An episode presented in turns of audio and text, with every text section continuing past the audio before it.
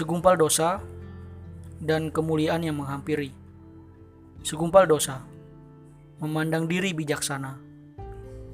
Kini itu semua terlihat bodoh. Meski manusia terlihat sempurna, di mata sesamanya ia tetaplah dosa. Miris, manusia memuja manusia lainnya.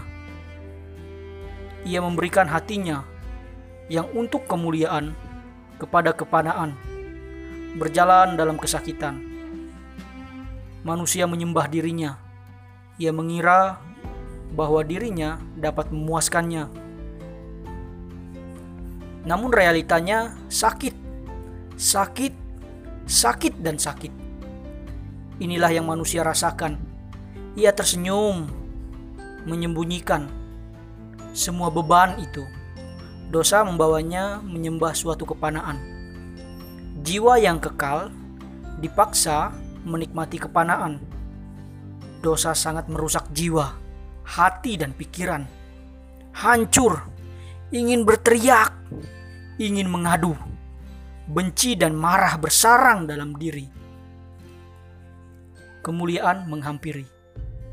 Jika saja kau mengerti bahwa sebuah tulisan adalah pribadi, mungkin kau akan menikmati setiap kata keras darinya, dan luka akibat dosa terobati, bukan dengan kepanaan, namun ia memberikan kekekalan untuk manusia berdosa. Ia tidak diinginkan tetap mencintai, bermurah hati, mendidik, dan memanggil membawa yang keras kepada kelembutan untuk semakin merendah, indah, mempunyai relasi dengannya. Doa-doanya menyegarkan jiwa, pelukan hangat darinya mendorong untuk terus bertobat. Darah yang tercurah memampukan untuk sebuah pertobatan, memberikan kehidupan semakin dan semakin puas. Hanya dalamnya kepuasan yang untuk dibagikan bagi mereka yang juga berdosa sepertiku. Terpujilah ya Allah, sungguh kaulah Tuhanku. Selamat menikmati hari kawan-kawan semua. Ini sebagai podcast pertama saya di uh, podcast saya yang Agung Raditya ini. Uh, beberapa waktu ke depan saya akan membuat podcast podcast di mana hasil tulisan saya sendiri di blog saya yang bernama definisi Elohim ORG. Teman-teman bisa mengunjunginya. Saya akan mengulas dan membacakan dan menjelaskan setiap tulisan saya di mana tulisan saya di sana semuanya berpusat pada Injil. Satu hal kerinduan saya bahwa apa yang saya sampaikan adalah Injil dan saya harap semua teman-teman yang mendengarkan podcast saya bisa sakit hati. Itu tujuan utama saya. Menyakiti hati teman-teman dan menunjukkan betapa berdosanya kita meskipun kita sudah orang Kristen. Dan ini harus kita sadari benar-benar. Makanya saya mengawali puisi saya ini pada hari ini saya menulisnya pagi tadi. Uh, hari ini tanggal 25 Oktober 2020 untuk podcast pertama saya yaitu segumpal dosa. Kita adalah segumpal dosa, tapi ada kemuliaan yang menghampiri kita, yaitu Yesus Kristus. Maukah teman-teman dan saya memberikan diri kepada Yesus? Itu menjadi pertanyaan. Memberikan diri bukan sekali, tapi setiap hari, setiap saat. Sehingga kita hanya berpikir secara rohani. Tidak lagi berkata orang lain lebih rohani atau sok rohani. Tidak ada kata-kata itu yang keluar dari mulut kita orang Kristen sejati. Orang Kristen sejati akan memuja suatu kerohanian. Karena kerohanian adalah asalnya dari Allah. Allah yang kekal.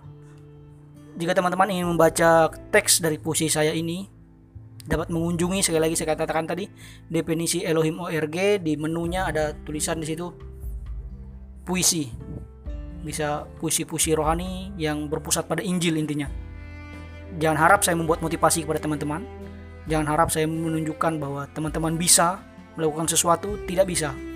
Kita membutuhkan Roh Kudus, kita membutuhkan kasih karunia, kita membutuhkan Yesus, bukan hanya membutuhkan, dialah tujuan kita.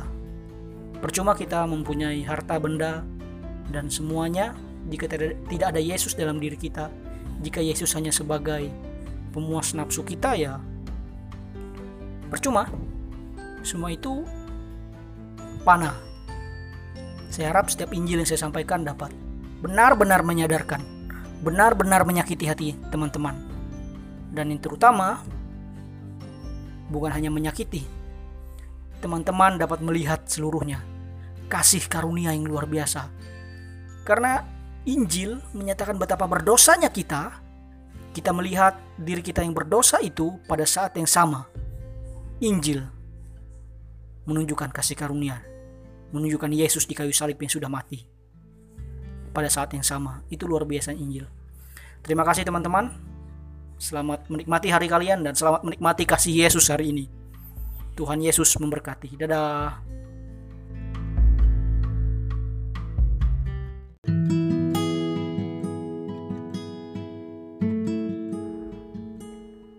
dilepaskan dari perbudakan dosa. Dunia tidak sedang baik-baik saja. Keindahannya menyimpan berbagai penderitaan. Hanya dalammu kurasakan kelegaan. Air hidup penghilang dahaga. Yesus, darahmu tercurah, melepaskanku dari perbudakan dosa. Kau hidup dalamku Kau kerjakan yang tak mampu ku kerjakan. Tawaran dunia kebinasaan. Yesuslah pribadi terindah yang ku cari. Roti hidup sukacita. Tawan hatiku Tuhan. Langkahku itu milikmu.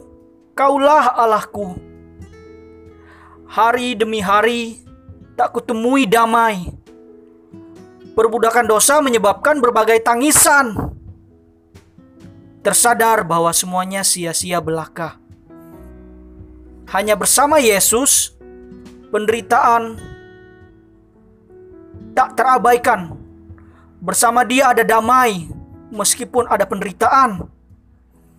Sukacita abadi selamanya karena Yesus selalu ada untuk kehidupan. Roma 5 ayat 12 Sebab itu sama seperti dosa telah masuk ke dalam dunia oleh satu orang dan oleh dosa itu juga maut demikianlah maut itu telah menjalar kepada semua orang karena semua orang telah berbuat dosa. Tidak ada dosa yang tidak dapat diampuni oleh Yesus. Hanya saja manusia yang sering kali tidak menginginkan cintanya Yesus dan lebih memilih cinta dunia. Lebih memilih untuk mencintai apa yang dunia tawarkan dan berikan. Kiranya puisi kali ini dapat menyadarkan kita bahwa Yesuslah harta berharga, Yesuslah roti kehidupan, Yesuslah air hidup, Yesuslah satu-satunya pribadi yang dapat menyegarkan kita.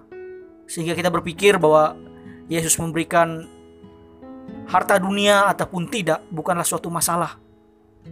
Tapi pola pikir kita diubahkan ketika kita mencintai Yesus yang kita lihat adalah bagaimana Injil dapat disampaikan bagaimana Injil dapat maju, bagaimana Injil dapat dicintai oleh banyak orang, dan begitu banyak orang yang bersuka cita di dalam Yesus, sehingga hanya nama Yesus yang dimuliakan.